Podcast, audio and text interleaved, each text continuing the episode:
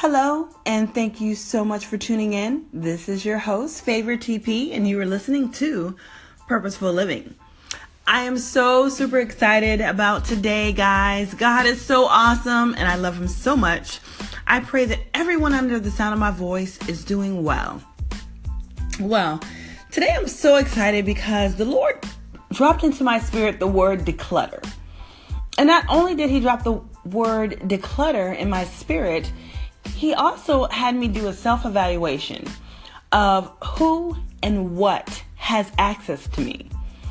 And not only did I do a self evaluation of who and what has access to me, I, I figured out why and what are my motives for them still having access to me and what are their motives for me.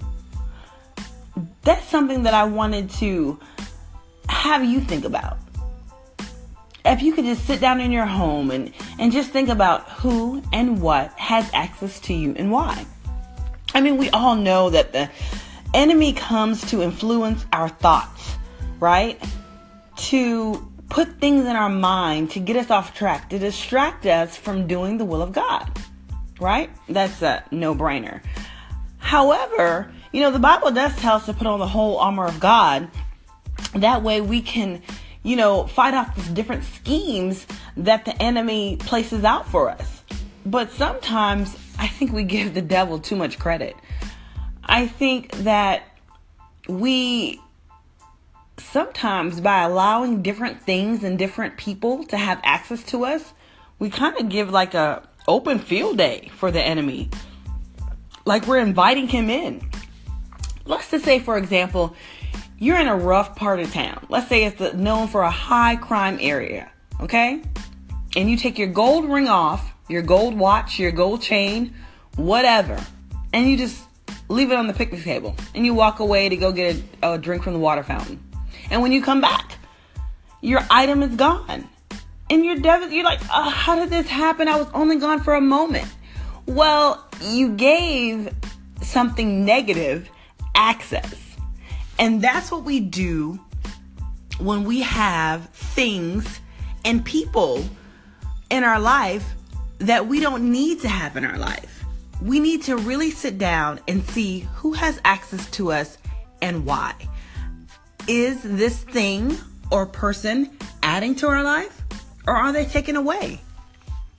So today I just wanted you to sit down and just do an evaluation of access and just think about it. Because we want to have positive things in our life, positive people in our life. And sometimes it could be a family member, okay? We can't just write them off. But pray and seek God. There's maybe different ways that you can eliminate so much access with this person or thing. But if it's something that you know you don't need and it's not bringing joy and it's not adding to your life that you can get rid of or give to someone else, then do it. Why not? I mean, for example, I have a dress in my closet. Well, I had a dress in my closet.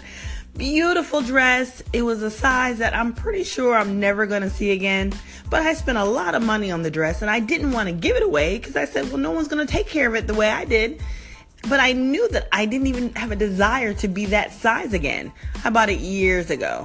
And finally, today, I gave it away to someone who was very pleased and happy to have it and that size, you know, and they're so excited about it.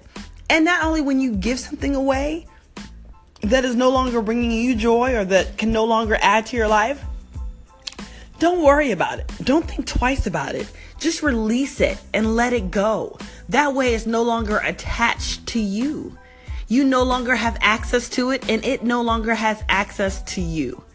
And then you can move on to things and people that will add and not take away. Thank you so much for tuning in. Again, this is Favorite CP and you have an amazing day.